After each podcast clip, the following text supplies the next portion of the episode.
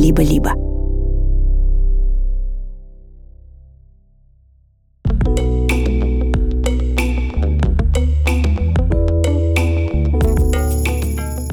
Привет, друзья!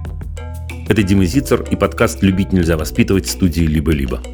Я педагог, учитель, немножко писатель. Каждую неделю мы разговариваем с вами об отношениях близких людей, взрослых и детей. На этой неделе мы поговорили о том, что плохого в запрете гаджетов и почему это не дело государства. Мама ушла от мужа-абьюзера. Как построить отношения с детьми? Что делать, если девочка шести лет вдруг начала обманывать? Любить нельзя воспитывать. Любить воспитывать.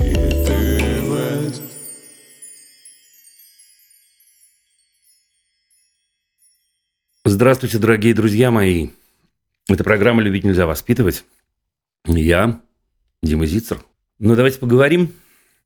К сожалению, вы это знаете, мир не становится лучше. Пока у нас все по-прежнему. И даю вам честное слово. То, что меня мучает больше всего, это мысль о том, что мы передаем нашим детям намного худший мир, чем тот мир, который мы получили от наших родителей. Не знаю, в курсе вы или нет, но в России продолжается разрушение закона об образовании. Потихонечку. Вы много раз слышали от меня, да что там, уверен, не только от меня, о том, что в России один из лучших в мире законов об образовании. Я говорил об этом с упорством, достойным лучшего применения. И потихонечку доходят руки и до этого. Читаю новость. Депутаты Госдумы Российской Федерации приняли в первом чтении поправки в федеральный закон об образовании, которые, среди прочего, запрещают школьникам пользоваться мобильными телефонами на уроках. В пояснительной записке авторы законопроекта отметили, что такие изменения необходимы в целях создания благоприятных условий для проведения педагогами учебных занятий.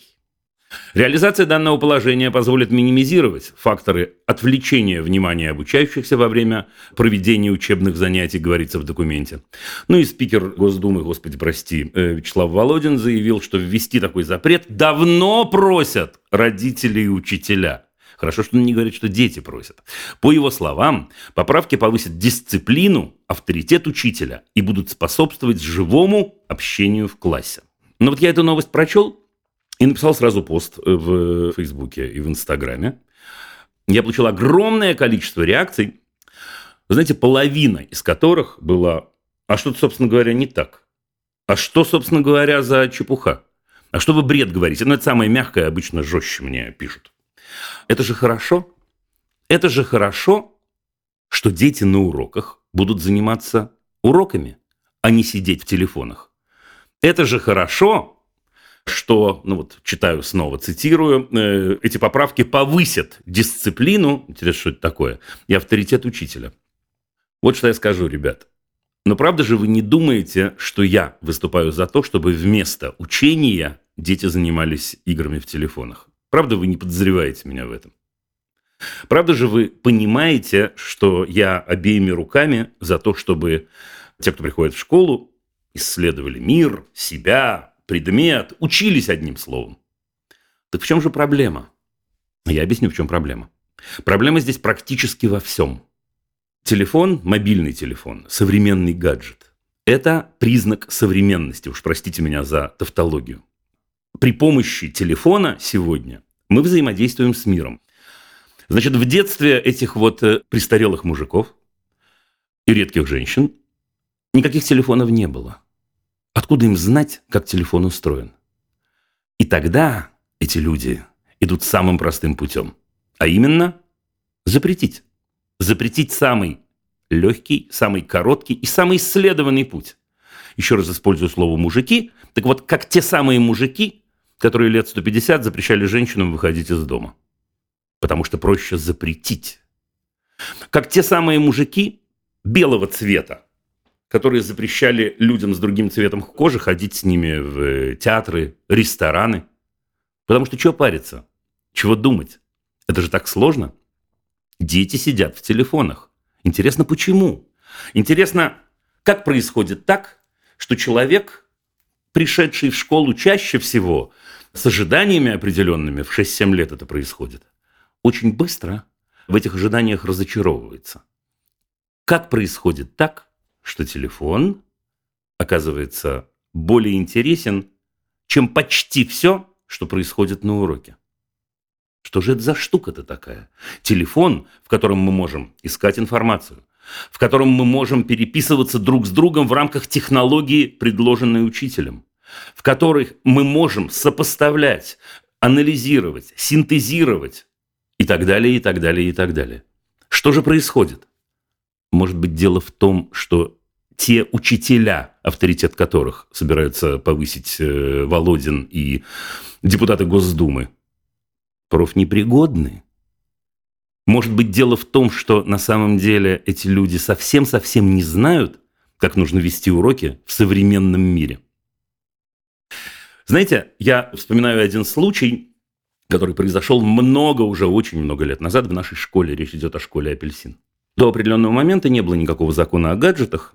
И вот однажды пришли три девочки на заседание парламента. Те, кто не знает, я рассказываю, те, кто знает, напоминаю, «Апельсин» управляется парламентом, в который э, э, входят и учителя, и э, ученики, естественно, студенты на нашем языке. Парламент этот имеет неограниченную власть. И вот они пришли на заседание парламента с телефонами, и в телефоне показали фоточки. А на фоточках было вот что. На фоточках младшие дети собирались между уроками вокруг старших и пялились в экран. Это, в общем, цитата, это то, что они сказали. И эти три девочки сказали, что они просят парламент обсудить эту тему, потому что школа «Апельсин» начинает терять, в общем, самое главное, а это возможность общаться с любым человеком и болтать, и анализировать, и шутить, и так далее, и так далее. И тогда в «Апельсине» появился закон о гаджетах, появился как закон, который принят детьми, который действует до сих пор уже много-много лет, больше десяти лет. И устроен он следующим образом, что с определенного часа до определенного часа гаджетами можно пользоваться в образовательных целях.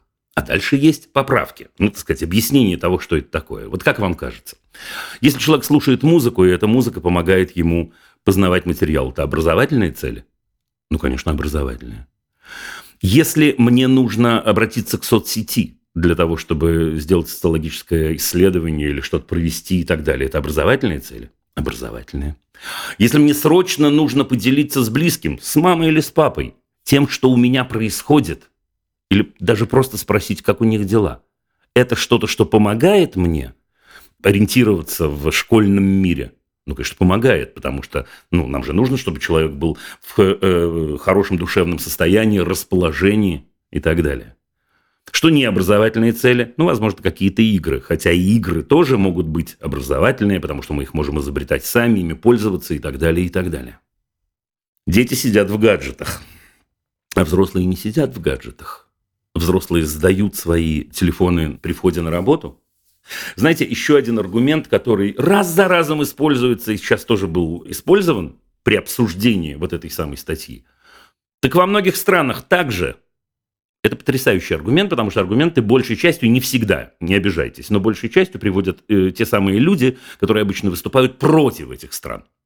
Да, это правда. Во многих странах мира, в ряде школ, это важно, я объясню скоро, почему это важно, э, существует запрет на гаджеты в школе. Я хотел бы ответить. А я когда-нибудь говорил о том, что существует идеальная система образования в других странах? Что-то я этого не припомню. А я когда-нибудь говорил, что в России, например, менее талантливые педагоги в процентном отношении, чем во Франции, предположим? Не припомню. Есть еще один очень-очень важный момент. Во всех странах Европы и в большинстве стран мира речь идет о школьной автономии, когда это решение принимают школьные советы. Приличный школьный совет, к слову сказать, включает детей. А если он не включает детей, то он неприличный. Но в любом случае это решение школы. Понимаете, в чем разница? Когда государство влезает в то, как устроена школа, и когда школа принимает решение. Государству любому дай только возможность, они влезут к вам в постель. Они будут проверять, какое нижнее белье на вас надето. На нас, конечно. Школа должна иметь автономию. И школа имела автономию долгие-долгие годы. И в России тоже. А вот этот закон, он не первый. Но это признаки того, что автономия закончилась. И именно поэтому этот закон и принимают. Это ложь. Вот я говорю об этом сейчас. Что люди пишут письма в Думу, вдумайтесь про это, еще одна тавтология, с тем, чтобы спикер Госдумы инициировал принятие решения, то есть запрета сверху на использование гаджетов в школе.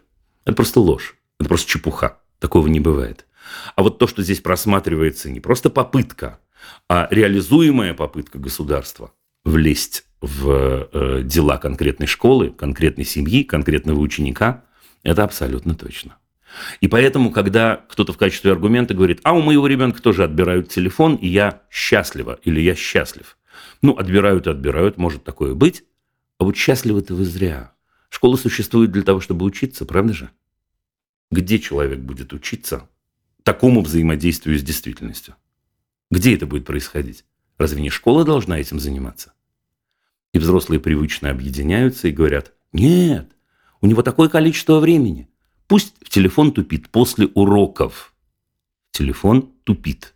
То есть это что-то, чему обучаться не нужно. Совсем как взрослые этому не, не обучались. Взрослые ведь всегда делают вид, что они являются экспертами в любом деле. Кто у нас эксперт по детству с гаджетами? Те, у кого есть детство с гаджетами, правда? То есть дети. Кто не может быть экспертом по детству с гаджетами? Те, у кого не было детства с гаджетами. Что же нам делать в этой ситуации? У этих меньше опыта. У этих больше, я не знаю, чего. Но опыта того же, что ли, не знаю. Хотя, в общем, неверно. Садиться вместе и изучать. И понимать, как это устроено. И пробовать, и думать. И еще одна вещь. Вообще-то было бы круто, чтобы человек бежал в школу бегом. Вообще-то было бы круто, чтобы на уроке человек понимал, что сейчас, здесь и сейчас происходит что-то критически важное для него. Что меняет его, что объясняет ему, как он сам устроен, он или она, конечно.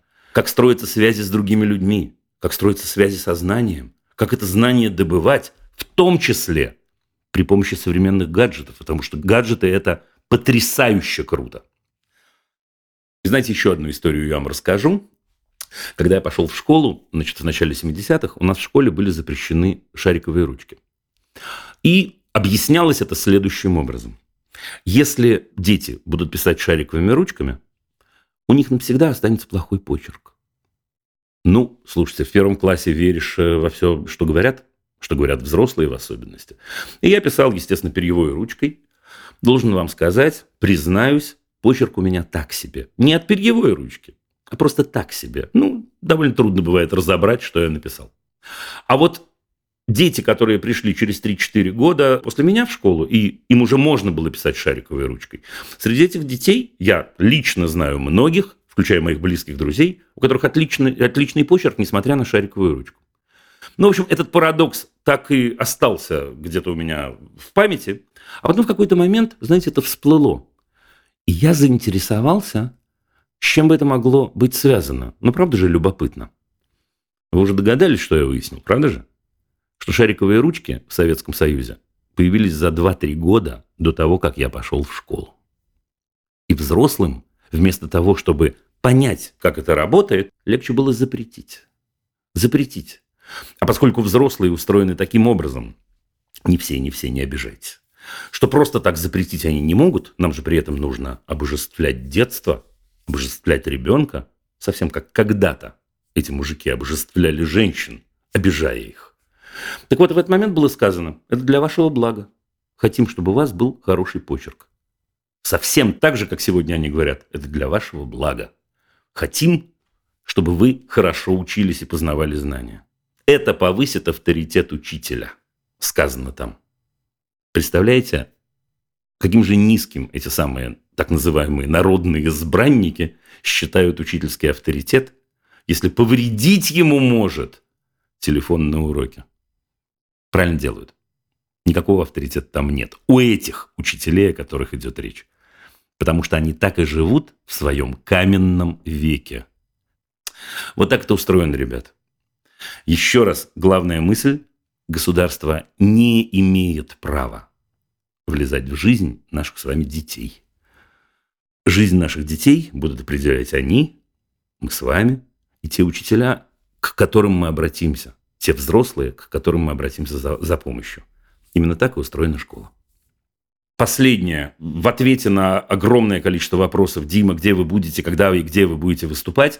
Еще раз напоминаю, заходите на сайт зизирино точка ком, и там в разделе «Приходите» вы увидите все. И берлинское выступление декабрьское, и лондонское, и парижское, и январское, и так далее, и так далее. Все. Начнем? Любить нельзя воспитывать.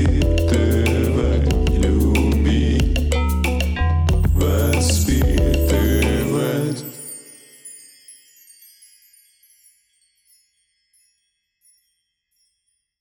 Ольга из Москвы, здравствуйте. Здравствуйте, Дима.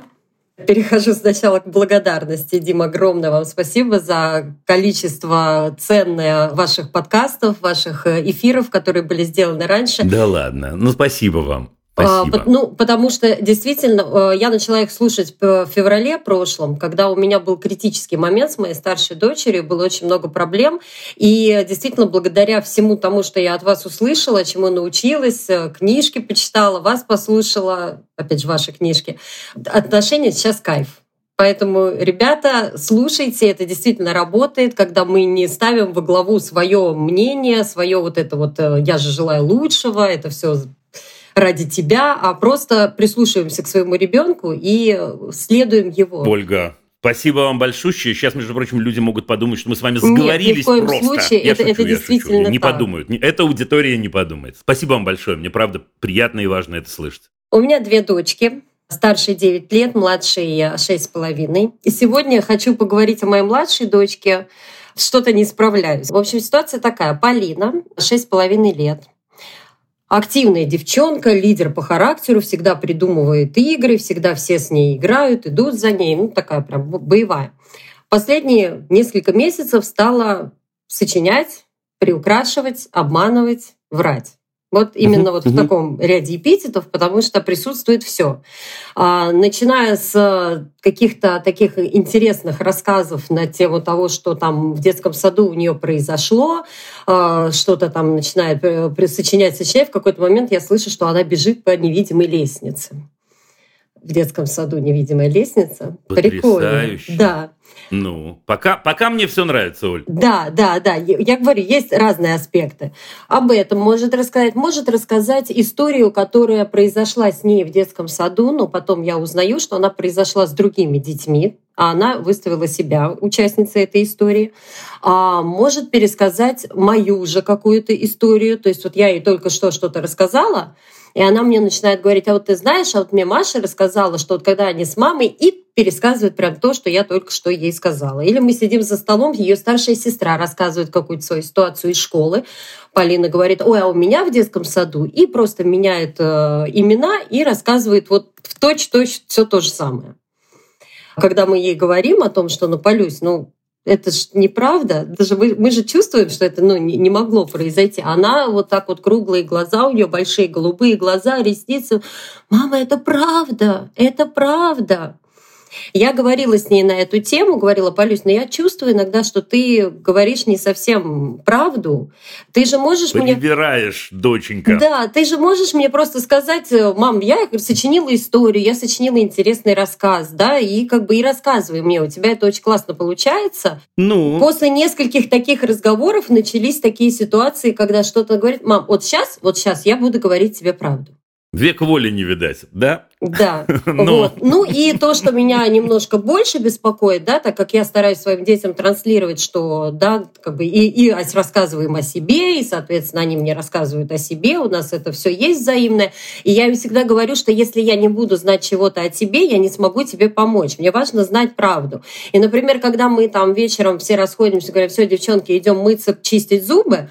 Она: я не хочу чистить зубы, я не хочу идти мыться. Окей, не хочешь, иди ложись спать. То есть, ну, как бы не вопрос. А она: нет, я пойду чистить зубы. Но идет и не чистит. И я пойду мыться, я помылась, мама, я проверяю там все. А она не мылась. Говорю: дочь, ну что, ну я же тебе сказала, ты можешь не мыться? Нет, и зачем ты меня обманываешь? Нет, я мылась, доказывает мне Полина. Ну, слушайте, история «Леденящая кровь». Что я могу сказать? Ну, один вопрос я вам задам, а дальше вместе порассуждаем. Как у нее отношения со старшенькой-то? Отличные. Ну, конечно, свои бывают. Да, ну, бывают а, свои. А, не, ну, все бывает. А старшенькая как реагирует, когда она пересказывает ее историю, переиначивая или не переиначивая даже? По-разному. Иногда она бесится и прям, ну, раздражается, и говорит: Полина, что ты врешь, это только что я рассказала. Может просто посмеяться. Она по-разному. У меня старшая такая, она иногда как маленькая себя ведет, а иногда берет... Там... Оль, ну, задайте вопрос на всякий пожарный. Ну, я хотела бы понять, как мне реагировать, чтобы направить это ее, весь ее креатив в нужное правильное русло, потому что, как я вот вначале сказала, она душа компании всегда была с друзьями классно-классно, а сейчас она иной раз сама приходит и рассказывает мне, что вот, например, ребят не хотят со мной дружить, потому что говорят, что я вру, а я не вру. Я хочу сказать: нет, ты врешь. Да. Врушка! Слушайте, вот. Оль, да мне кажется, что, мне кажется, что делать нужно э, две вещи. Мне кажется, история номер один, э, не нужно ее уличать, потому что в этот момент это ее только распаляет в той или иной мере. И это, в общем, ну, смотрите, ну, мы с вами взрослые, вот если мы хотим, например, кому-то приврать, и нас уличают, мне кажется, это вызывает в нас желание в следующий раз приврать покруче. И вообще проверить собственный тот самый креатив. В шесть лет, понятное дело, что это не супер э, аналитический подход, но интуитивный вполне может быть. Рассказывает и рассказывает. То есть, иными словами, для чего это нужно? Мы в семье друг другу верим. Мы в семье друг другу верим. Да, в семье бывает так, что нам легко друг друга обмануть. Почему? Потому что мы самые близкие, мы друг другу верим.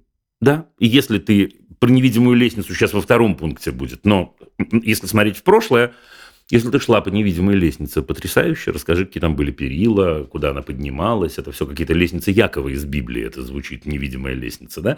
Ну, очень хорошо, короче говоря. При этом...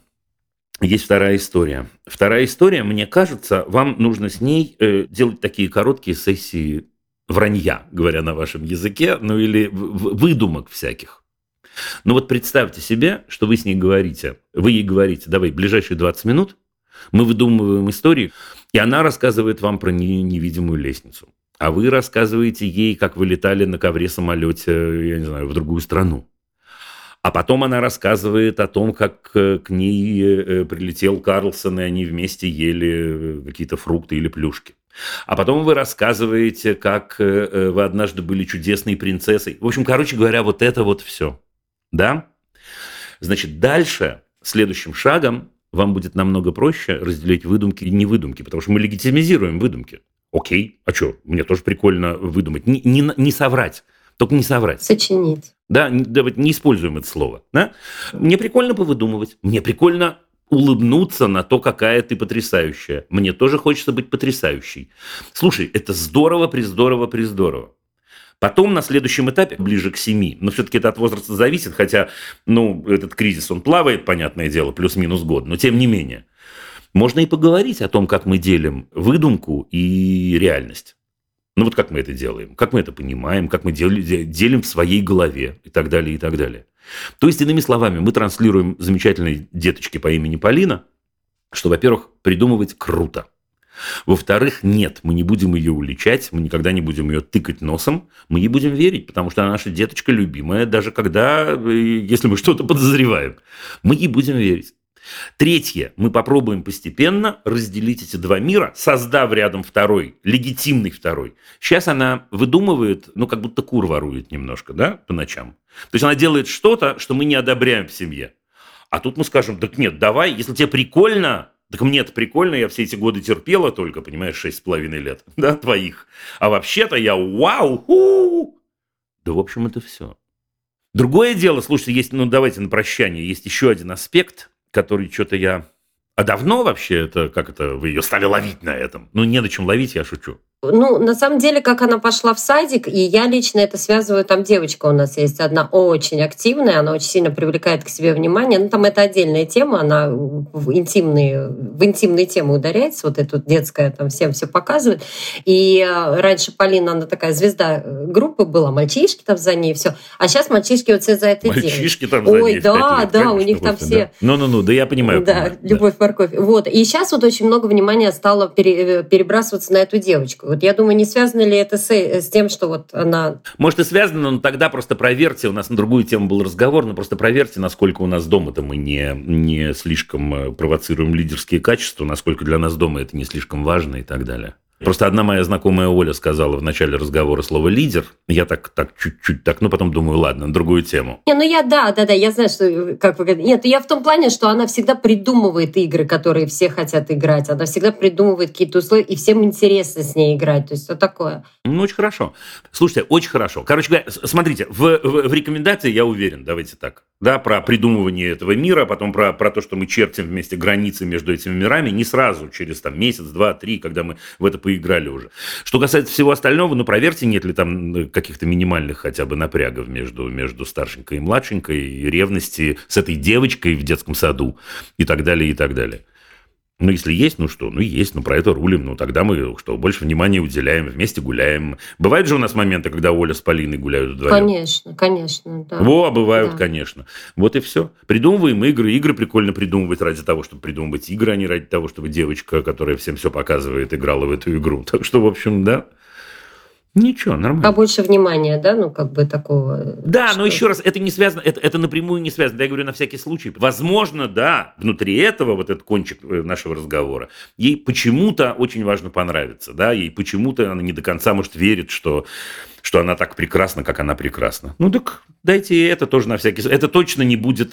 Это, знаете, это средство, которое нельзя передозировать, поэтому все в порядке. Спасибо большое. Огромное Прощаемся. Спасибо. Всего доброго. Спасибо, Ольга. Всего вам доброго. До свидания. Пока-пока.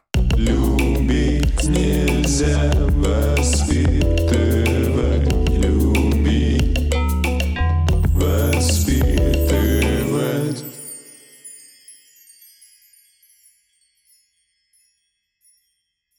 Мария из Софии. Привет-привет. Дима, здравствуйте. Спасибо вам большое в первую очередь за вашу работу, за то, что помогаете становиться нам лучшими родителями. И спасибо вам за вашу позицию, которую вы, о которой вы говорите каждую передачу. Это, я считаю, что это мега важно. Спасибо. И вопрос. Вопрос будет о детской агрессии в спорте. У меня два сына, они двойняшки, им восемь лет. И они уже год занимаются хоккеем. И прошлый год был прекрасный. Они учились, они становились на лед, они тренировались. А в этом году я для себя открыла турниры, детские турниры. И им понравилось участвовать, но я для себя поняла, что в этот спорт, это спорт командный, эмоциональный, силовой, и агрессия, насколько я это понимаю, как я разобралась, это все-таки часть спорта, данного спорта. Согласен с каждым словом. До этого момента в их жизни практически не было агрессии. Они минимально сталкивались. Я старалась оградить их. Я учила, как реагировать на агрессию. Но понимаю, что в спорте, в хоккее, эти правила, на мой взгляд, они не работают. Если раньше я их учила, когда агрессивный ребенок, им, на них может что-то крикнуть, им что-то, я говорила, мы спокойно можем ответить, пожалуйста, не делай этого, мне неприятно. Да, абсолютно понятно, абсолютно понятно, Мария. В спорте так не работает. Не работает, конечно, особенно в хоккее, когда я должен да. для того, чтобы отнять да. шайбу, кого-то толкнуть да. и так далее. Конечно, конечно. И вот, и я понимаю, что я столкнулась с такой дилеммой. Ну, мы очень много разговариваем о том, что происходит в их или там, нашей жизни.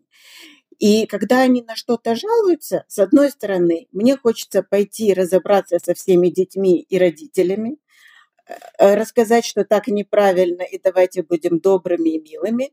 А с другой стороны, мне хочется сказать, вас двое, у каждого из вас клюшка в руке, вперед, мои чемпионы, покажите, кто здесь прав. И я понимаю, что это два край, две крайности, и для себя я не могу понять, где-то середина, где мне поддерживать их агрессию, где не понимать и не допускать, чтобы другие дети, соперники не перегинали палку, потому что это тоже может быть, это тоже случается. Я понял, Мария. У меня вопрос один до того, как мы поймем вообще, о чем мы говорим. Слушайте, а почему хоккей вообще? Я этим вопросом задаюсь четыре раза в неделю.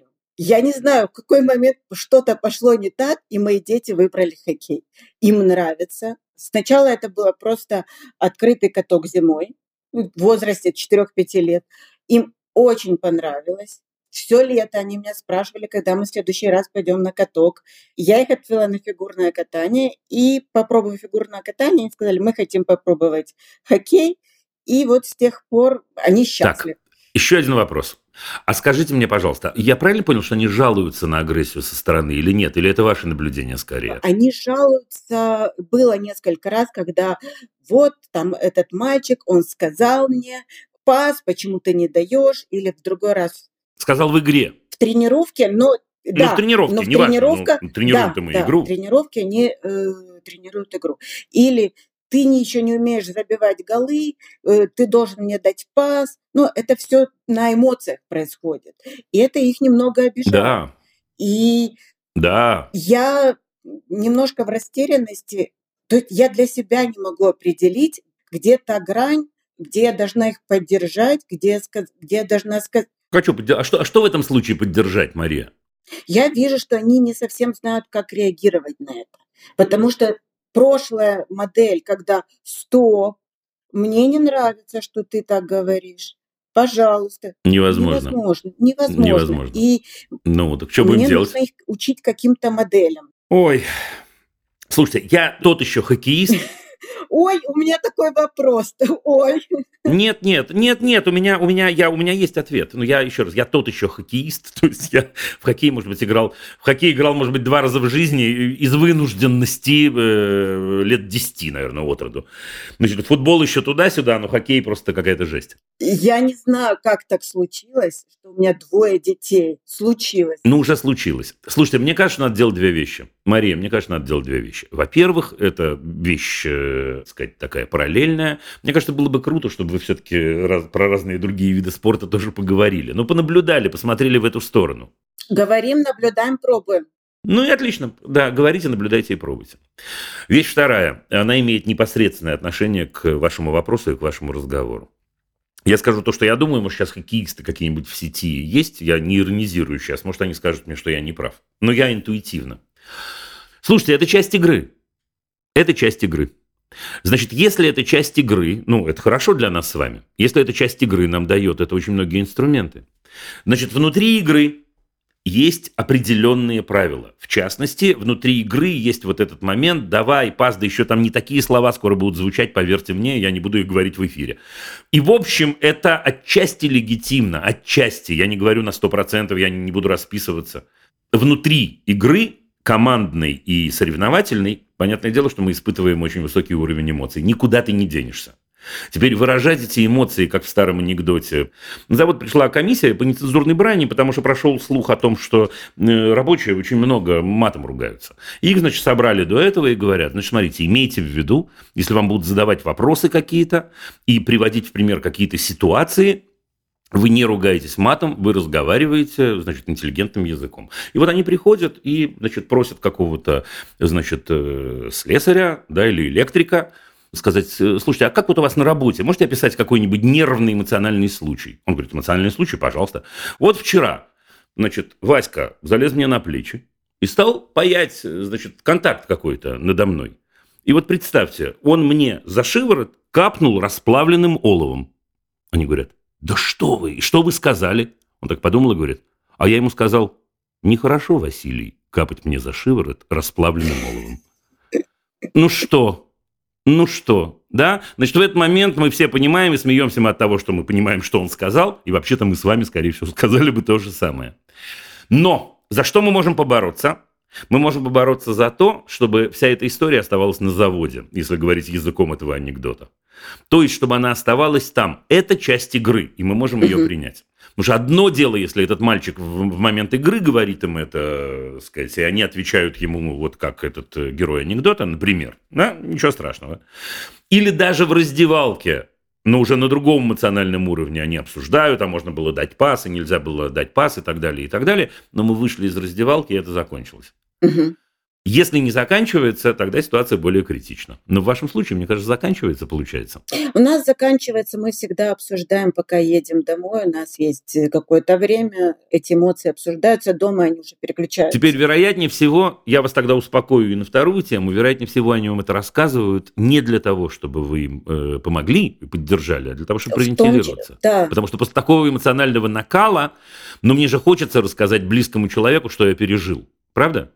Так на всякий случай, Мария, у нас с вами есть инструмент. Это если вам кажется, что они что-то добиваются, просто спросите, чем можно помочь. И все. Я поэтому вам звоню, что я для себя эту грань не определила. И я боялась спрашивать, чем я могу помочь, потому что... А не надо спрашивать.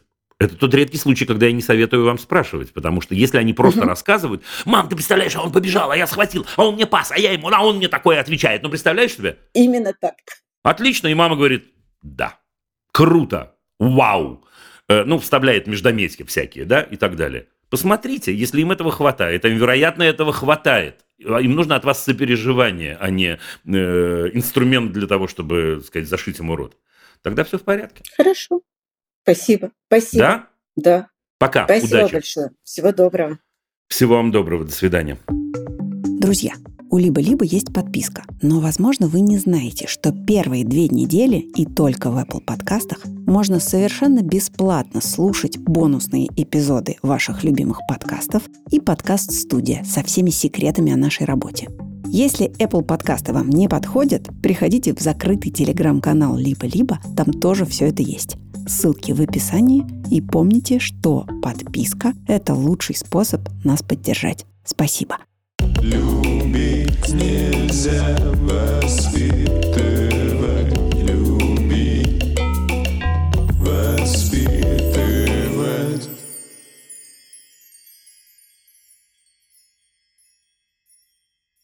Полетели мы, ребята, через океан в Канаду. Будем говорить сейчас с Витой. Здравствуйте, Вита. Здравствуйте, Дима. Очень рада возможности задать вопрос. Значит, к делу. Моя семья, которая три месяца назад состояла из четырех человек, разделилась, потому что я ушла от мужа. Значит, мы были в браке тринадцать лет, и речь шла о том, что это был постоянный абьюз психологический в отношении меня, в отношении детей тоже. Вот. И, значит, в Канаде вот я собралась силами и ушла. Круто. Вот. Я, во-первых, подождите, не, не летите. Во-первых, я вас поздравляю. Да, это важный момент. Я совершенно искренне говорю. Во-вторых, скажите мне, пожалуйста, а сколько вы в Канаде-то? Пять лет. И вы приехали вместе, соответственно, пять лет назад приехали, да, и вот, соответственно, дальше расстались, я понял. Да, окей. Да, мы приехали в составе, то есть с детьми вчетвером. Сейчас моим детям, сыновьям тринадцать и десять лет. Андрей и Георгий. И, значит, поскольку традиционно здесь делится опека пятьдесят на пятьдесят, и, в общем-то, папа начал исправляться, он работает над собой, там ходит группы, посещает, управляет гневом и так далее. Вот, поскольку все идет вроде ни, ничего неплохо, значит, я не возражала против его опеки примерно пятьдесят на пятьдесят. Окей. Okay. Да, поэтому сейчас мы реж, живем в режиме неделя через неделю. То есть приходят дети вот ко мне. Значит, в понедельник приходит младший сын, во вторник старший сын, и в следующий вторник они вместе уходят. Вот. Вопрос мой связан с отношениями с младшим сыном скорее, потому что старший, он такой очень взрослый, и ментально очень мальчик ответственный и взрослый. Вот. А, значит, младший сын, дело в том, что именно на него было направлено вот, вот это последние два года, скажем, волна агрессии и насилия психологического и на младшего. И, то есть я постоянно встревала между ними двумя, чтобы остановить мужа бывшего, чтобы как-то отрегулировать это. И, то есть я была постоянно элементом, который расслаблял систему, который отменял правила. Вот. И когда сейчас я в новом доме раз в две недели принимаю детей, и мне нужно как бы установить ну, новые правила. То есть я вижу, либо все идет, мне представляется, что все очень хаотично строится, то есть наша жизнь, там, это, это отражается и, и как бы беспорядки визуально, и в том, что то, что хочет, то и делает. Ну, как бы это хорошо, но, с другой стороны, у меня есть ощущение хаоса и какой-то нестабильности. А также есть ощущение, что есть запрос на, на какие-то рамки со стороны младшего ребенка. Вот. И когда я начинаю устанавливать правила, я это делаю сама очень нестабильно. То есть я начинаю нормировать время игры на PlayStation, там, ругаться, повышать голос. И после этого, значит, у нас охлаждение в отношениях, естественно, с младшим ребенком. Мы говорим про младшего, то есть Георгия, да? Младшего Георгия, да. да. Угу. Как выстраивать отношения с младшим сыном в этой ситуации, чтобы его не потерять? Я хочу иметь близкие, интимные, дружеские отношения с ребенком. Слушайте, коротенький вопрос, а со старшим как? Со старшим все хорошо, он меня поддерживает, я его поддерживаю, мы беседуем, мы общаемся, обмениваемся. Ну, со старшим не приходится наезжать на него на тему игры? Нет, не приходится. Почему? Не приходится. Почему? Я думаю, дело в том, что он не привык быть объектом моей защиты. Нет, ну и что? Я, не, я имею в виду не это. Подождите, он играет. Если он играет, я не знаю, в компьютере, он что, ровно в то время, которое вы оговорили, перестает играть? Нет, он, он совершенно автономно существует. То есть я его не контролирую, он потом не играет в, в, моей, в моем пространстве. А Гоша приходит секунду, в мое пространство. Секунду. То есть, иными словами, у нас получается, что вопрос-то не в том, что Георгий ведет себя хуже Андрея, а в том, что у нас мама обращает на Андрея больше внимания, нет? Или на Георгия, простите, больше внимания. Возможно, да. Ну, да. То есть Андрей играет столько, сколько хочет, но маму это не бесит, говоря простым языком. А Георгий играет столько, сколько хочет, но маму это бесит. Да, это, здесь есть связь, безусловно, да. Угу. Ну, да. Дальше. Что мы будем с этим делать? Не знаю, маму стабилизировать. Нет, маму стабилизировать будет, я не знаю, психотерапевт, если мама решит, там, и так далее, и так далее. Это другая история. Слушайте, ну, это, мне кажется, важное мини-открытие, просто, которое мы сделали. У меня к вам вопрос. А чем отличается жизнь постоянная дома от жизни неделя-неделя? Вот на ваш взгляд, своими словами, можете объяснить? Их жизнь, их, для них, для них. Для них каждый раз приходится реадаптироваться к новой системе. Браво. Браво, Вита. Чему нас это учит? Взять папину систему Боже и упаси, ее мобилизировать. Боже упаси нас от этого. Потому что... Нет, Вит, секунду. Если ваше определение верно, а я лично с ним абсолютно согласен, это значит, у папы они тоже реадаптируются каждый раз. Да, это так. Отлично. Следовательно, мы не можем с вами ожидать того, что мы ввели определенную систему, и она поехала, так сказать, встала на эти рельсы, рельсы вагонетка и покатилась. Мы не можем этого ожидать. Потому что каждый раз, вот я неделю, допустим, я к чему-то привык, ну, давайте говорить простым языком. Опа, у меня сбой. Я пришел в другую, сейчас неважно, мама или папа, кстати. Я пришел в другую систему координат. Да, у меня сбой определенный. Потом я, значит, там только-только у меня все наладилось. Я пришел сюда, у меня тут сбой. Лучшая на свете мама, вообще даже под вопрос не ставим это. Но, тем не менее, мне надо как бы заново, заново ко всему привыкать. Слушайте, мне кажется, что ваши парни в том возрасте, когда с ними можно это обсудить. Вот именно вот этот самый вопрос. Прямо обсудить. Не с младшим, Вита, не с младшим, а с ними. Это угу, важно. Значит. Я сейчас объясню, почему важно, если вдруг не, непонятно. То есть, во-первых, мы затеваем длинную-длинную такую историю, когда мы обсуждаем, как мы хотим жить. Но это не обычная жизнь. Они же сами хорошо понимают, что это необычная жизнь. Она войдет в рутину спокойно. Да? Но пока это необычная жизнь. Они жили не так. Многие их одноклассники живут не так. А кто-то живет так, может быть. Но, но да, это не ужасно, но это необычно. Поэтому надо понять, что мы хотим. И надо понять, как мы эту жизнь строим. Теперь, Вит, важный момент.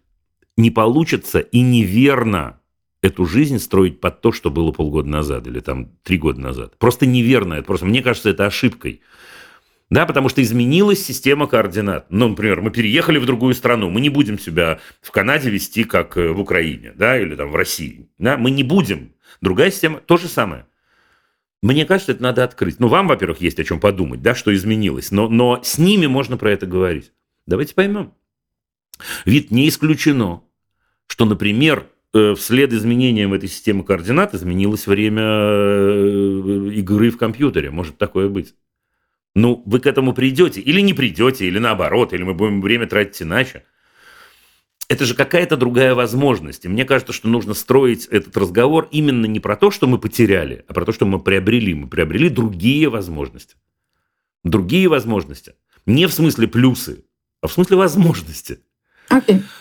Мне кажется, что нужно очень и очень сделать так, чтобы они говорили и вы говорили, и чтобы это не был, знаете, такой договор, какой-то бизнес. Ну, давайте, вы будете меньше играть, а я вам за это больше борща наварю, да, или мороженое куплю. Не так.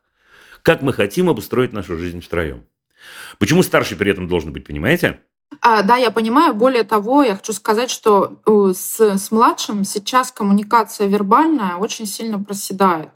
То есть у него вообще вербалика как-то вот просела в какой-то ну, момент. Вы только что рассказали мне, вы только что ответили мне на вопрос, почему должен быть старший. Все. Вот, да. Это договор со всеми, да, нету правильного ответа, неправильного ответа, правильное количество слов, неправильное. Мы обсуждаем, садимся за столом и обсуждаем. Все открываем заново, Вит, все открываем, не частями, все открываем. Да. Как мы хотим питаться. Может, они скажут, мам, это такой плюс, мы с тобой будем раз в два дня ходить в кафе. Отлично, я не знаю. А может, будем... футбол играть втроем. А может, будем вечерами, у нас будет новая традиция, мы будем сериальчики смотреть. Или ты, мам, покажешь нам фильмы своего детства. Или мы тебе покажем то, чем интересуемся мы. Или мы книжки будем читать по очереди. Открыть все. И старший, мне кажется, может много-много-много пасов вам дать, да? То есть оказать реальную помощь. Да. Вот. Спасибо большое, Дима. Спасибо, да? Да, действуйте, действуйте серьезно, еще раз. Вот изменения в семье такого рода – это не утрата, это возможность. Я абсолютно в этом уверен, я говорю об этом не просто так. Надо, чтобы парни это тоже поняли. Хорошо. Пока, прощаюсь Спасибо, с вами. Пока. Любить нельзя воспитывать, любить воспитывать.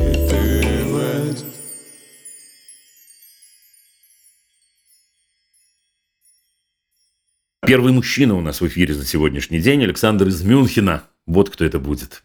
Привет, Александр. Добрый день. Мы на «ты». Или на «вы».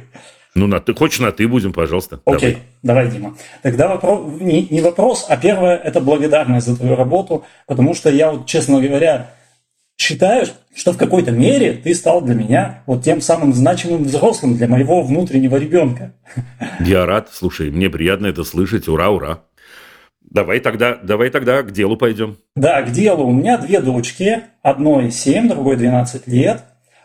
У нас в семье также произошли некоторые изменения. Несколько месяцев назад мы переехали в Мюнхен из небольшого городка немецкого. И второе изменение, то, что теперь моя уже бывшая жена не живет теперь с нами, она живет в другом городе, и поэтому не часто общается с дочками. Ну, вот это так, предисловие краткое к вопросу. Вот. У меня, соответственно, ну, два вопроса. Стык такой да, да, вопросов, да. Действительно. Слушай, подожди секунду. Дети родились в Германии? А, нет, обе родились в России. Мы переехали сюда четыре года назад. Окей, okay, окей. Okay. Соответственно, у меня два вопроса. По одному на каждую дочку. Давай. Начнем с младшенькой, с Виктории. А, значит, у нее сейчас в последнее время участились истерики по любым... поводом практически, то есть, ну, допустим, она что-то накуролесила дома, творческий процесс, что-то она там вырезала, допустим, рисовала и так далее, разбила, рассыпала, раскрасила, испортила, без разницы. Вот, я прошу ее очень тактично, без криков, помочь исправить содеянное. Ну, даже совместно, допустим. Ответ, слышу, папа, ты меня ругаешь, и дальше начинается потихонечку истерика. Вот. Okay. То есть истерика – это что я подразумеваю? То есть она чаще, часто начинает свою истерику словами «я злая», и дальше «я злая», и дальше на кого-то. Круто! Давай еще один пример. Круто, мне нравится очень. Дальше, допустим, подруга ее там засмеялась, глядя на нее, она приняла это на свой счет, что она смеется над ней. И... Это при вас или вы знаете от нее эту историю? Это при мне в том числе, потому что подруга близкая, она, скажем так, живет... в том же доме. То есть они, они вот буквально там за, за два месяца после нашего переезда нашли друг друга. И что вы делаете в этот момент, когда... И что подруга делает, и что вы делаете? Подруга одноклассница ее возраста, да? Одноклассница ее возраста, все. Чаще всего Вика уходит. Вика уходит чаще всего ко мне, опять же. И что дальше-то происходит? Она посидела с вами и ушла обратно или что? Э, нет, как, как, как истерики э, сейчас заканчиваются, в основном это классическое «пожалеть», «обнять», э, через сколько времени? Через сколько времени заканчивается? После, После начала. начала. Но это зависит угу. от того, насколько сильно она вошла в этот процесс, насколько ее разбесила. Ну, вот когда она вырезала, например, неважно. Ну, вот... Да, да. Ну, может быть, я не знаю, минут пять-десять, вот так вот. Все, я понял. Переходим к вопросу про старшую, а потом решим, с какой начинаем. Да, со старшей, соответственно, несколько иного рода проблемы, так как мы часто переезжали, и из России переезд был, потом внутри Германии несколько раз пришлось переехать. В связи с этим, соответственно, у нее сейчас, как я вижу, ей сейчас очень психологически сложно заводить новых друзей, потому что есть боязнь их ну, потерять, условно говоря, потому что она в одной да, школе, понятно. В другой школе получилась. Да, да, да, понятно, понятно. Вот. Плюс у нее есть завышенные требования, как я считаю, несколько, потому что она, вот у нее есть какой-то, наверное, унаследованный от меня комплекс отличницы такой какой-то. Вот она вот считает, что человек, вот он должен не только про там какие-то, ну, не знаю, видосики, еще чего-то там, шмотки и так далее. Вот ей mm-hmm. интересно поговорить mm-hmm. с каким-то mm-hmm. человеком, на какие-то более интеллектуальные темы, например, книжку обсудить, там еще что-то. Вот. Говорит, сложно найти таких людей. А, в, в, сложно, да. Согласен. А, э, подождите, все, я понял, понял, понял. Приятели есть у нее? Не надо друзья? Здесь пока еще нет. Здесь э, вот с младшей там все быстро, она там уже в, на десятках вечеринок и все прочее. С, со старшей, соответственно, у нее здесь... Сколько времени, как вы переехали?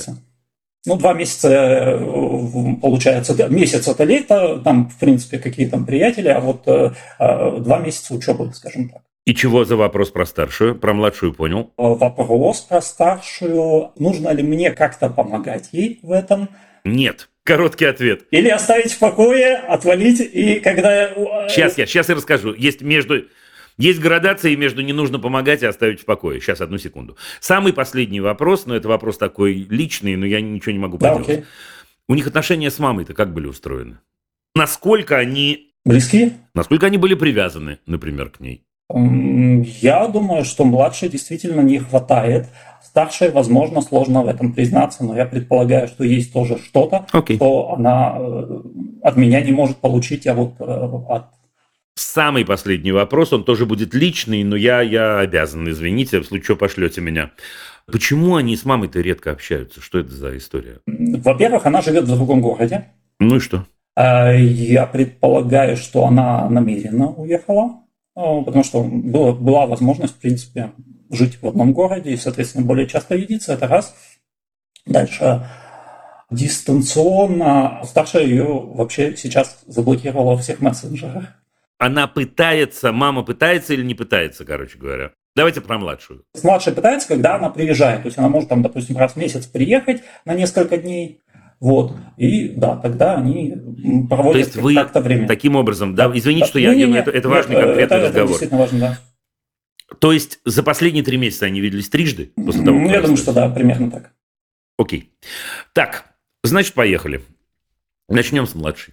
Вы правы, надо начинать с младшей. Значит, мне кажется, вот что. Давайте мы всю эту картину, посмотрим на всю эту картину вместе. Она так или иначе э, рассталась с очень близким человеком. Неважно, сейчас я понятия не имею, какая была ваша жена, ее мама, да, но она понимает, в возрасте семи лет, поверьте мне, намного больше, чем нам бы с вами хотелось, возможно, даже. Она понимает, что ее жизнь круто изменилась, возможно, навсегда. Да? Значит, допустим в этот момент нервозность ее определенная. Безусловно. Понимаемо, правда? Ее нервозность абсолютно понимаема. То есть мы понимаем, что с этим происходит, а может и до этого привычечка какая-то была. Неважно абсолютно, да? Но сейчас это тот случай, когда мы говорим, мы все понимаем, все в порядке. Правда же нам понятно с вами, что она очень-очень ищет и вашего тепла, и вашего одобрения, потому что еще не хватало мне с папой испортить отношения теперь.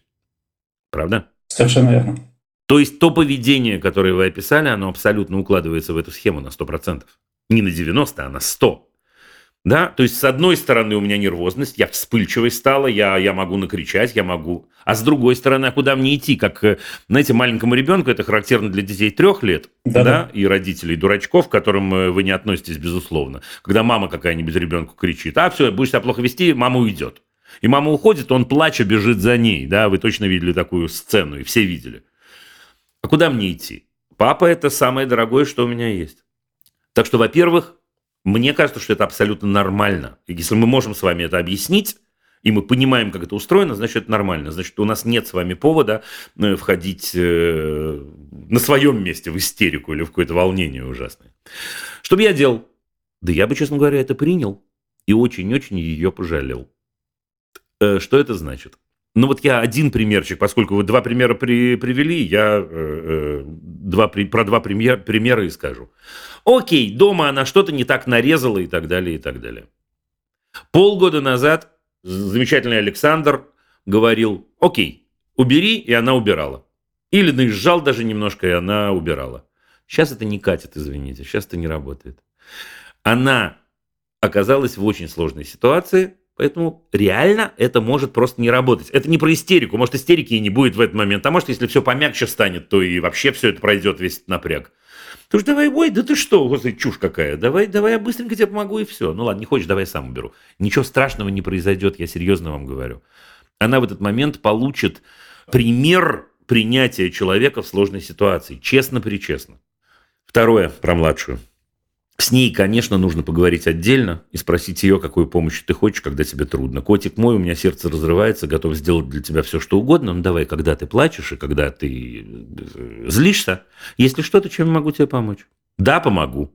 Нет, не буду соваться. Но мы с ней договорились тоже о том, что как только она чувствует, что она сейчас начинает закипать, она вместо того, чтобы кричать, пинаться, кусаться, хлопать дверями, идет ко мне, я ее обнимаю. То есть это иногда работает, иногда не работает. Иногда нет, ну, но да, она да, маленькая, да, да будет работать. Да. Запаситесь терпением. Mm-hmm. Эта, эта ситуация, она попала в сложную жизненную передрягу. Да, не э, трагедийную, все бывает, но сложную, это абсолютно точно. Для семи лет, да, кризис семилетия. Это все не такая простая история. Еще раз, нет повода рвать волосы на голове, но абсолютно точно к этому надо отнестись с пониманием. Все. Это все. Вот прямо это все. Да, обнимайте, обнимайте, молодец. Чаще обнимать, молодец. Мы договорились, работать не будет, будут сбои. Потому что она... И, и, с любым человеком семи лет я бы говорил, ребята, осторожненько, человек пробует новую действительность между шестью и восьмью. А тут тем более. Про старшую вы... На мой взгляд, очень точно анализируете, почему она не заводит новых друзей, потому что она боится, потому что она их снова потеряет. Если у вас есть силы и возможность быть для нее стабилизирующим фактором, будьте. Ну, в смысле, что... Не в смысле, доченька, забей на всех, я тебе буду лучшим другом. Не-не, ну, понятное дело. Можете быть лучшим другом, будьте, все в порядке. Но в этом смысле три месяца – это немного. Она войдет, у нее есть прошлое, у нее есть анамнез, извините за выражение, когда она друзей приобретала и теряла, приобретала и теряла, приобретала и теряла. Не исключено, что сейчас она умышленно завышает эту планку, потому что она говорит, чем я буду говорить, что я не могу теперь завести друзей, я просто скажу, что я ищу просто высоких интеллектуалов, а их здесь нет в нашем маленьком городе. Давайте отнесемся и к этому с пониманием. Давайте кивать в нужных местах, давайте... Потому что у, у, у этой переходный возраст, будь здоров уже, какой в следующем сегменте. Да, значит, то, что нам с вами важно, нам важно с ней не испортить отношения. Абсолютно. Нам важно, чтобы... Да, абсолютно. Да, поэтому мы киваем, и мы говорим, и действительно... И время от времени проверяем, не впрямую даже спрашиваем, а проверяем, нужна ли помощь, можно ли дать совет. А если нет, я ухо, которое ее слышит. Окей, быть ухом, которое слышит. По запросу. Удачи вам. Да, удачи спасибо, вам. Обеих, обеих нужно поддержать хорошо. И очень-очень немножко пожалеть, ничего страшного. Да, все будет хорошо. Хорошо. Да, спасибо. Пройдет. Будет новая стабильность. Пока. Прощаюсь с вами. Любить нельзя воспитывать. Любить воспитывать.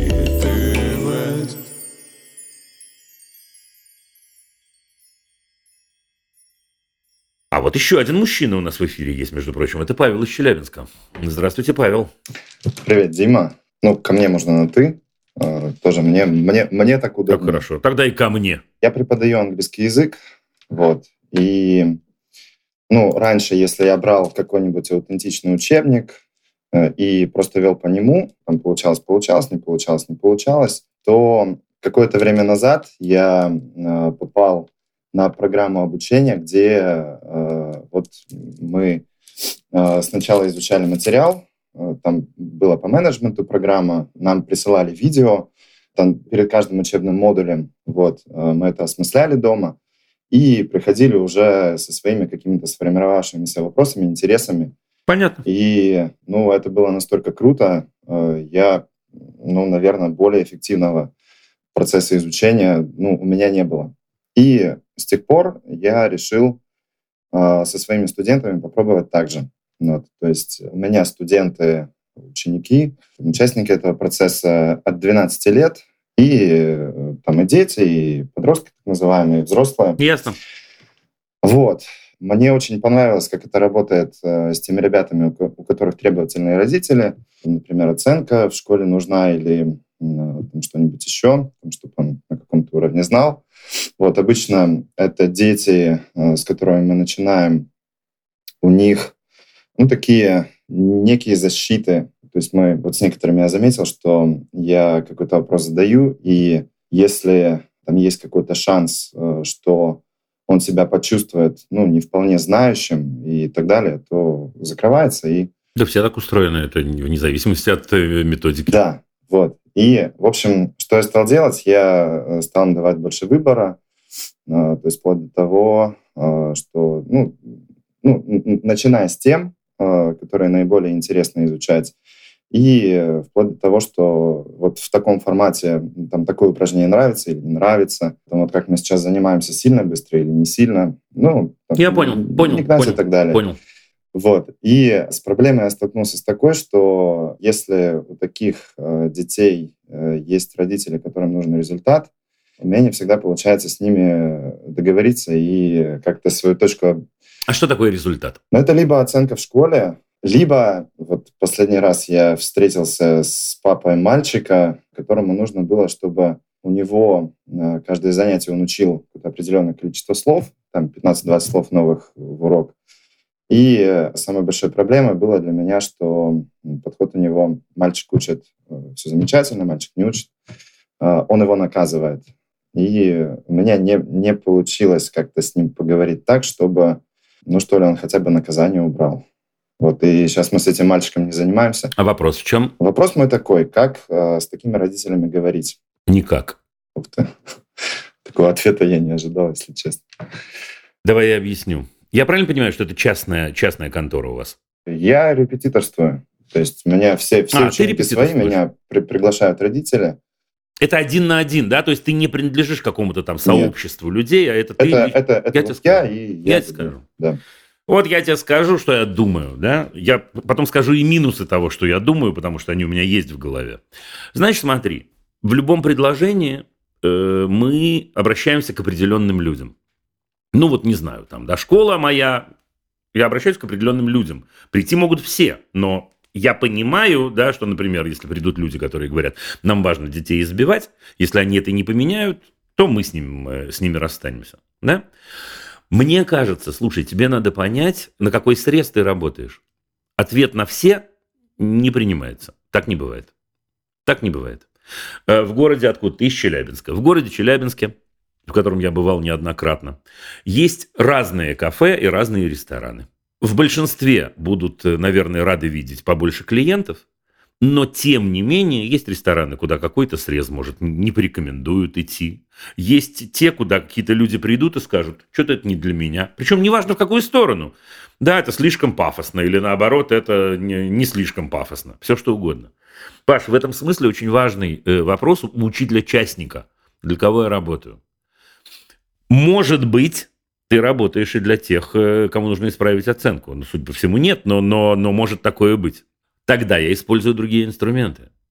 Ну, давай, что ты хочешь сказать? С оценкой-то заморочка такая, что если, например, я занимаюсь английским языком, ну, вот я ребенок, я занимаюсь английским языком. Ну. Если у меня начинает переть, то да, через какое-то время у меня э, и оценка улучшится. Ты прав, но, д- дорогой мой, ты прав, ну, но, вот. но клиент в этом смысле, давай я перейду на язык бизнеса, приходит к тебе и говорит, дружище, я хочу купить у тебя услугу, который заключается в том, что мой сын с двойки переместится на четверку. Что произошло это за месяц. И в этот момент, если мы с тобой действуем по-честному, либо ты говоришь, окей, я готов такую услугу продать. Я умышленно сейчас все это свожу к очень такой, да, бизнес-терминологии. Либо ты говоришь, в моей лавке, в моем супермаркете этого товара нет. Ничего не поделаешь. Ну, что делать-то? Понимаешь, какая история? Угу. И тогда никто не будет этого несчастного ребенка обижать. То есть они, может, будут уже. Те, кто обижают детей, будут обижать его в любом случае. Они будут обижать из-за чего-то другого. Да, но поскольку ты учитель... Если бы... Почему я спрашиваю, ты учебный центр или школа? Потому что был бы учебным центром или школой, там, возможно, немножко другой разговор. Но если это один на один, мне кажется, к тебе приходят за очень конкретной услугой. Окей, теперь другая сторона медали. А в центре или в школе какой может быть другой разговор? Школа – это всегда, даже если школа об этом не думала, не думала определенная идеология. И в школе всегда можно посмотреть, что происходит на других предметах, и как реагирует и папа, и ученик. Ну, в общем, там чуть более сложная система, да? Теперь, Паш, с другой стороны, я не говорю тебе, надо потерять всех клиентов. Я говорю тебе, что у этого есть вторая сторона, и это формулирование продукта. Иными словами, приходит к тебе человек и говорит, я хочу, чтобы он через месяц с двойки, значит, перешел на четверку. И говоришь, я, Павел, главный специалист в этой области. К моему огромному сожалению, это невозможно, или даже без моего сожаления.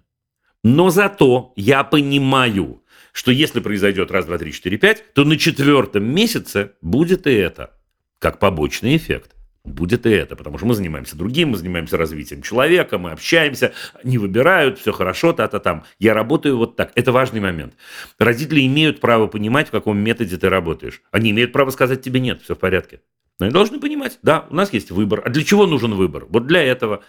Смотри, мы не можем с тобой и не должны, и, и это не так, родители считать дурачками, которые только и делают, что мешают ребенку жить. Это не так. Они в этот момент выступают со стороны заказчика, продолжая бизнес-язык. Значит, они имеют право понимать, что мы делаем, они имеют право понимать технологию, они имеют право задавать любые вопросы, естественно. Мы при этом с собой имеем право сказать, ребят, тут есть вещи, в которых мы не сойдемся, ничего не поделаешь, надо расставаться. Так что я думаю, что вот так. Звучит логично. Да и слава богу. Давай, честно, ты, на этом я тебе одно могу сказать, что по личному опыту и по опыту моих коллег в образовании в самых разных странах мира на этом не теряют и приобретают. Да? Потому что в этот момент к тебе начинает приходить ровно тот срез, который именно этого и ищет. Окей, на первом этапе ты потеряешь каких-то людей, которые скажут, а что, ну, фиговый репетитор, он мне, значит, из двойки сделал тройку, а мне надо было пятерку. А зато потом придут другие люди, которые скажут, у нас такое произошло, у нас ребенок не только по-английски говорит, но он по-русски начал формулировать свои мысли иначе. Круто. Круто. Пока. Пока. Спасибо. Любить нельзя воспитывать. Любить воспитывать.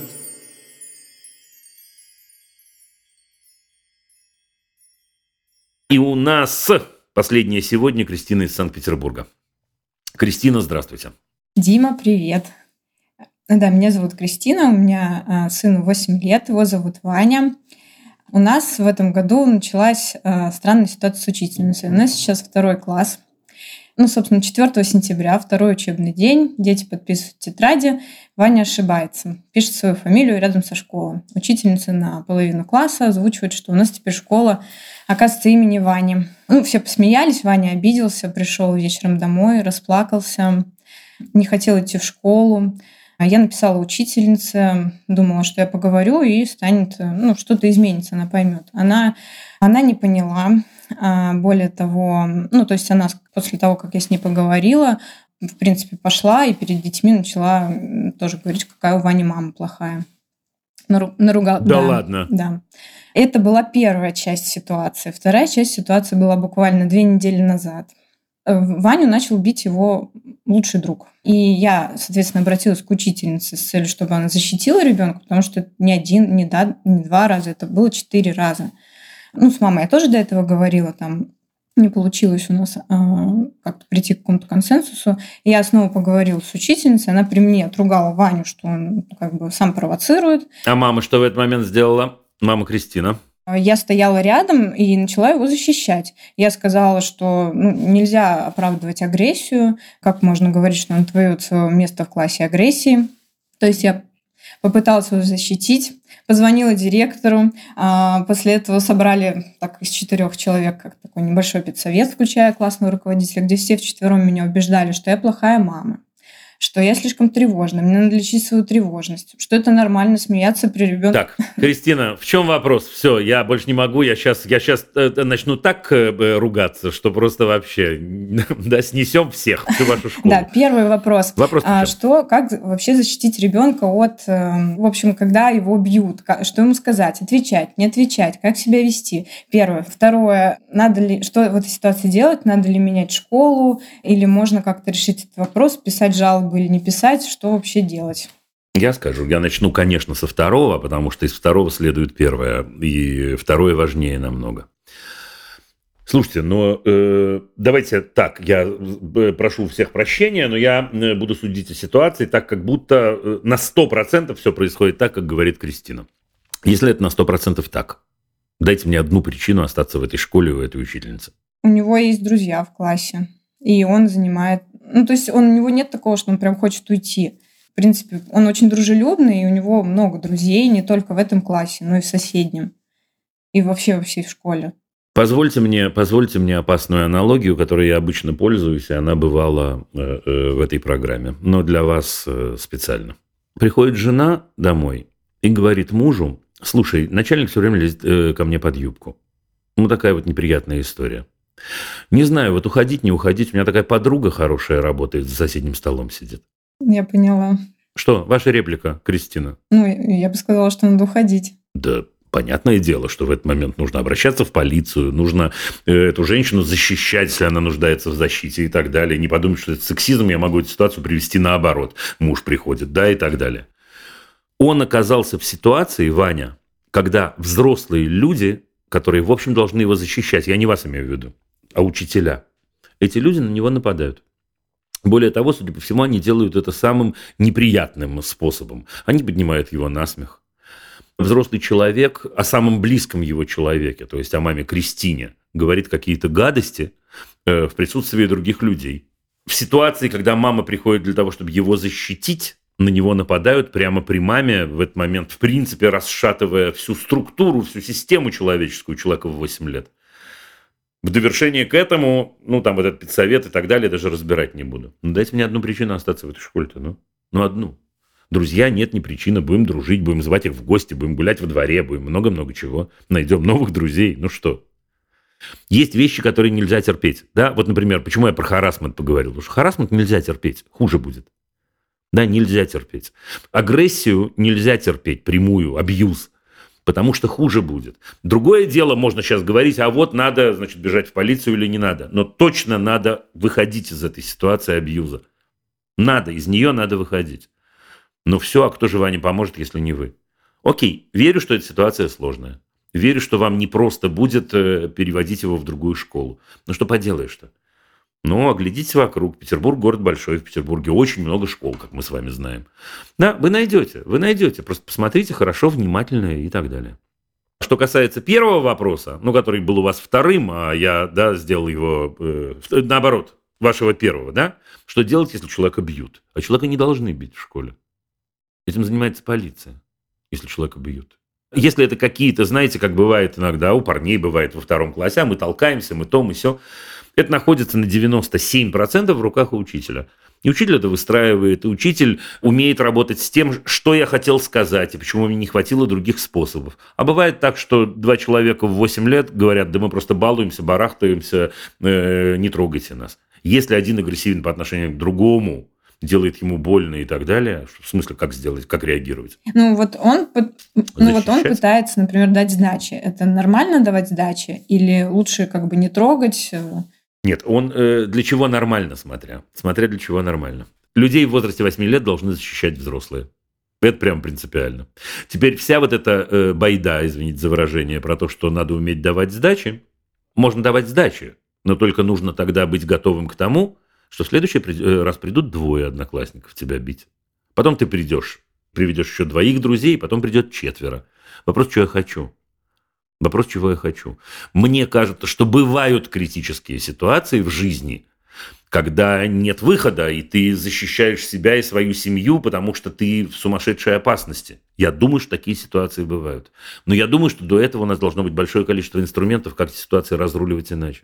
Ну, я абсолютно согласна, и я как бы всегда его учила, что не надо там давать сдачи, и... Ну, вот сложилось так, что за четыре дня его ни разу учительница не защитила.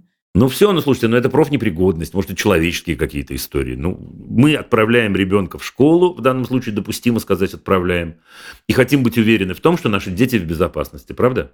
Это базис, это базис, это до всего, до учебы, до, как сегодня вначале было, использовать гаджеты или не использовать, до друзей. Мы хотим, чтобы наши дети были в безопасности.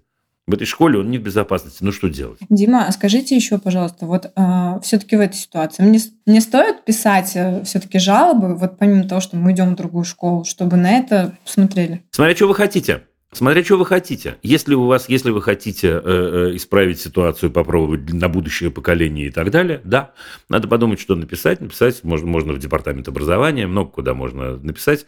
На э, прокуратуру это не тянет, на мой взгляд, но в департамент образования можно. И расписать всю ситуацию, и написать, что вы неоднократно обращались, и написать, что сложилась ситуация, в которой и от директора, там, и от завуча, всех, кого вы перечислили, вы получили вот такую реакцию. Обязательно написать про то, что она э, говорила неприятные вещи о вас лично в присутствии других детей, потому что за что-то надо ухватиться, то за это. Это прям жирная такая история, да? Э, и про все остальное. Спасибо. Да, да. Если есть силы, если вы чувствуете... Не-не-не. Кристина, если вы чувствуете, что для вас это разрушительно, вот это важный момент, ну вот пусть они горят в ясном огне без вас. Я поняла. Спасибо большое. Угу. Да? Спасибо. Удачи. Пока-пока. Любить нельзя воспитывать, любить воспитывать. Ну что, ребят, поспели мы к нескольким сообщениям.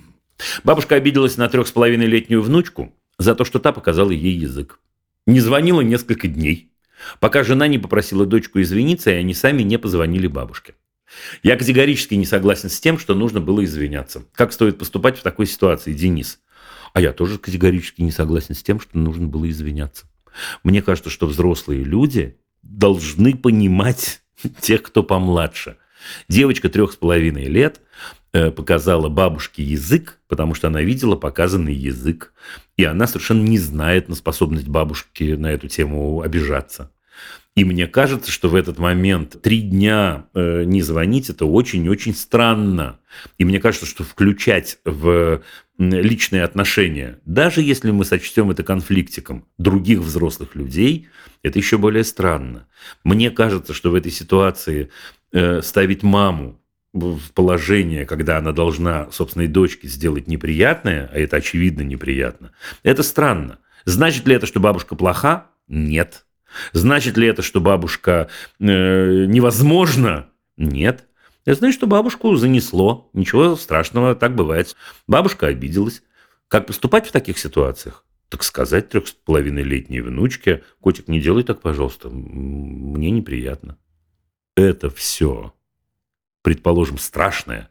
Внучка сделала это еще раз, еще раз сказать. После таких ситуаций, как вы описали, после такого поведения взрослых, поведение детей к нам меняется. А заодно всякое разное происходит с самооценкой. Зачем нам это нужно? Не знаю. Если можно, анонимно. Вопрос такой, более философский, в связи с войной и с ужасами, которые она принесла. Я репатриировалась в девяностые годы. Дети э, Цабры, э, это те, кто родились в Израиле от себя и от а, автора письма. Живем мы в Самарии. Соответственно, вокруг много людей, которые и в мирное время относятся к арабскому населению с подозрением, а сейчас и подавно. Я работаю с арабами, твердо уверена, что далеко не все поддерживают Хамас и войну, в скобках особенно израильские арабы. Именно этому я всегда учу детей. Ни в коем случае не обобщать, судить человека по поступкам, о национальности и так далее.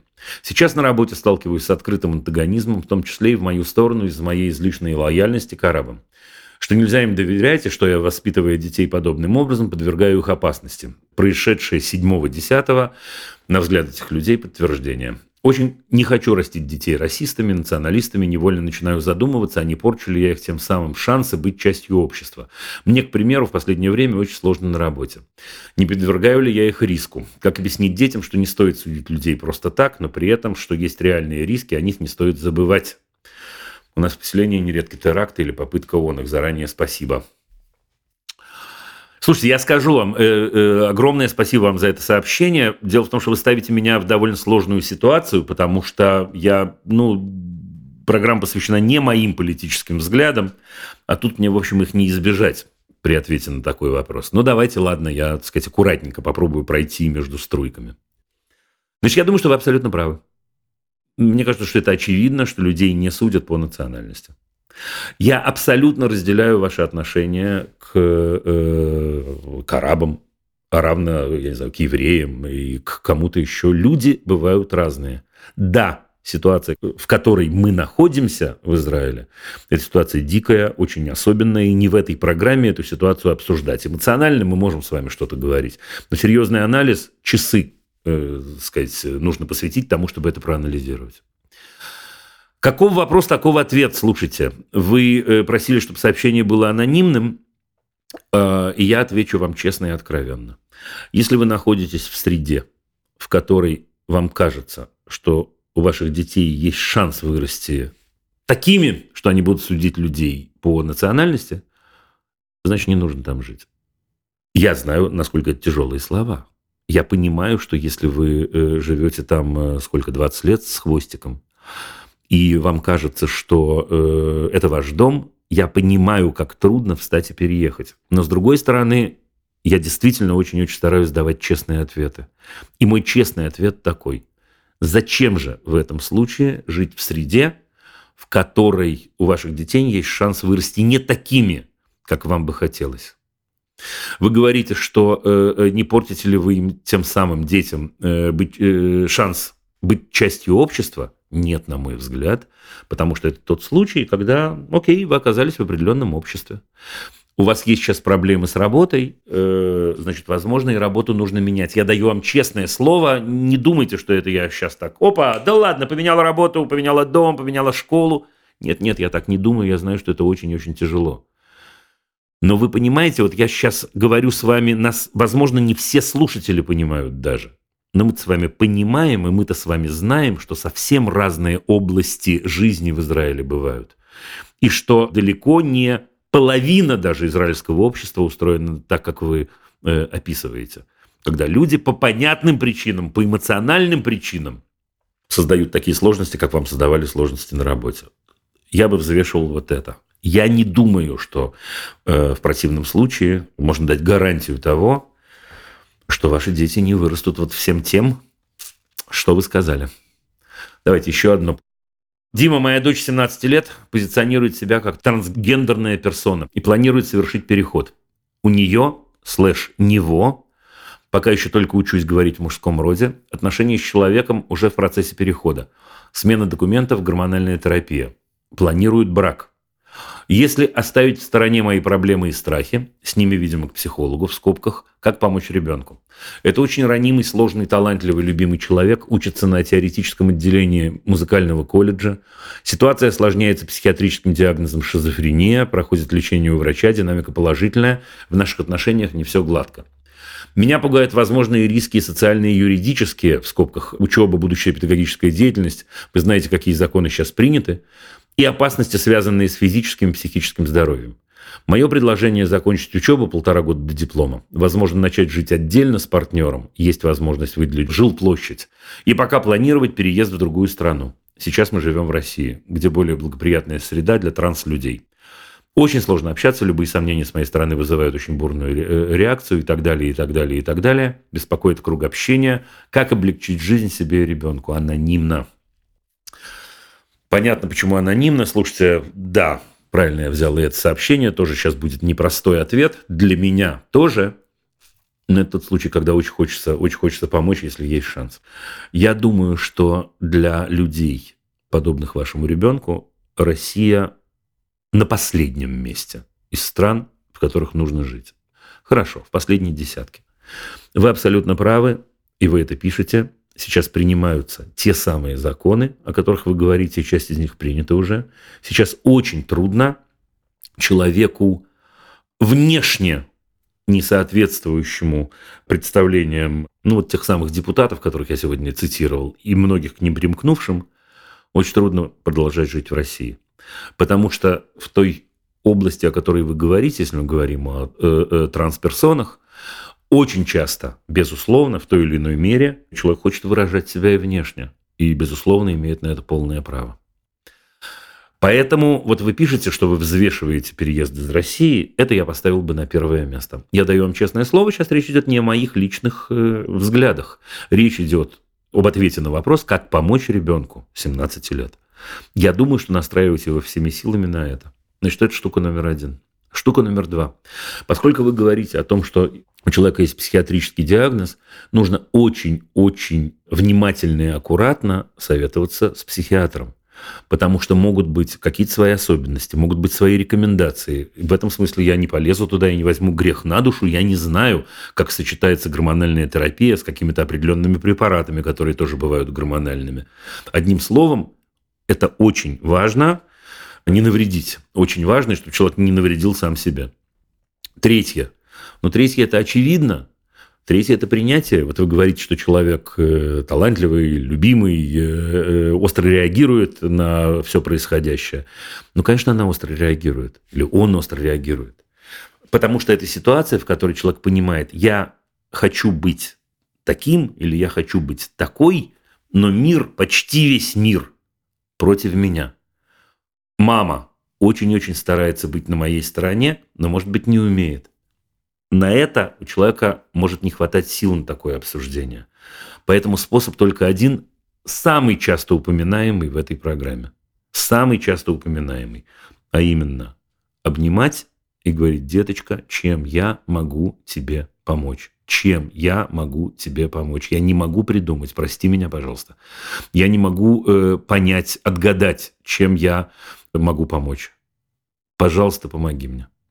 Но первым номером, я знаю, что это тяжелые слова, мне кажется, что первым номером все-таки надо подумать, можно ли человеку помочь оказаться в принимающей среде. Не только со стороны мамы, но и в принципе. Взял еще одну. Моему сынишке полтора года. Мы гуляли на детской площадке, рядом был мальчик лет трех с мамой. Вдруг они увидели неподалеку курицу, сбежавшую из частного сектора, и подошли ближе к ней.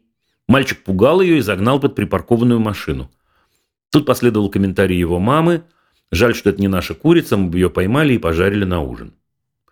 Немного после я услышал от ее сына: голубя нужно сначала в воду, чтобы он задохнулся, захлебнулся. У меня мурашки побежали по коже, да и у меня, между прочим. Подскажите, как правильно и в каком возрасте объяснять ребенку об экосистеме хищник-жертва, чтобы не травмировать его психику и не вырастить жестокого человека? Елизавета. Спасибо вам, Елизавета, за этот вопрос. Значит, я вот что думаю. В вашем возрасте, в возрасте вашего сына точно не нужно ни о чем говорить. Более того, рядом с ними есть прекрасная мама Елизавета, от которой он слышит самые разные заявления. Он видит отношение мамы Елизаветы к людям, к животным, к любому живому существу. И он учится от этого. Дальше мама Елизавета будет читать ему книжки, хорошие книжки, из которых он это поймет и закрепит. Мама Елизавета будет смотреть с ним замечательные мультики, замечательные фильмы, аккуратно их выбирая, из которых он тоже много-много чего будет понимать. А потом эти книжки они будут обсуждать, эти мультфильмы, а потом он задаст вопрос, а потом мама Елизавета ответит и так далее. Я абсолютно уверен, что с нашими детьми, особенно в столь юном возрасте, не нужно говорить на тему «поступай так» или «не поступай так». Они учатся из воздуха. Иногда нужно это добавить. Точно не в полтора года. Что касается мамы, которая допускает подобные заявления, и мальчика, который, к сожалению, уже научился тому же самому, то есть живодерству, давайте называть вещи своими именами. Ну, что мы можем сказать об этой маме? Мы же все с вами про нее понимаем, правда? Это даже не ситуация, когда мы должны ее осудить или не осудить. Мы просто все про нее понимаем. И что из этого бывает, мы тоже понимаем. И на уровне человека, и на уровне семьи, и на уровне государства. Ну вот и все. Вопросы можно присылать через Google форму в описании выпуска. Это был подкаст «Любить нельзя воспитывать». Над выпуском работали редактор Саша Малинина, продюсеры Рита Берденникова и Паша Боровков, звукорежиссер Сергей Христолюбов, композитор Дима Мидборн.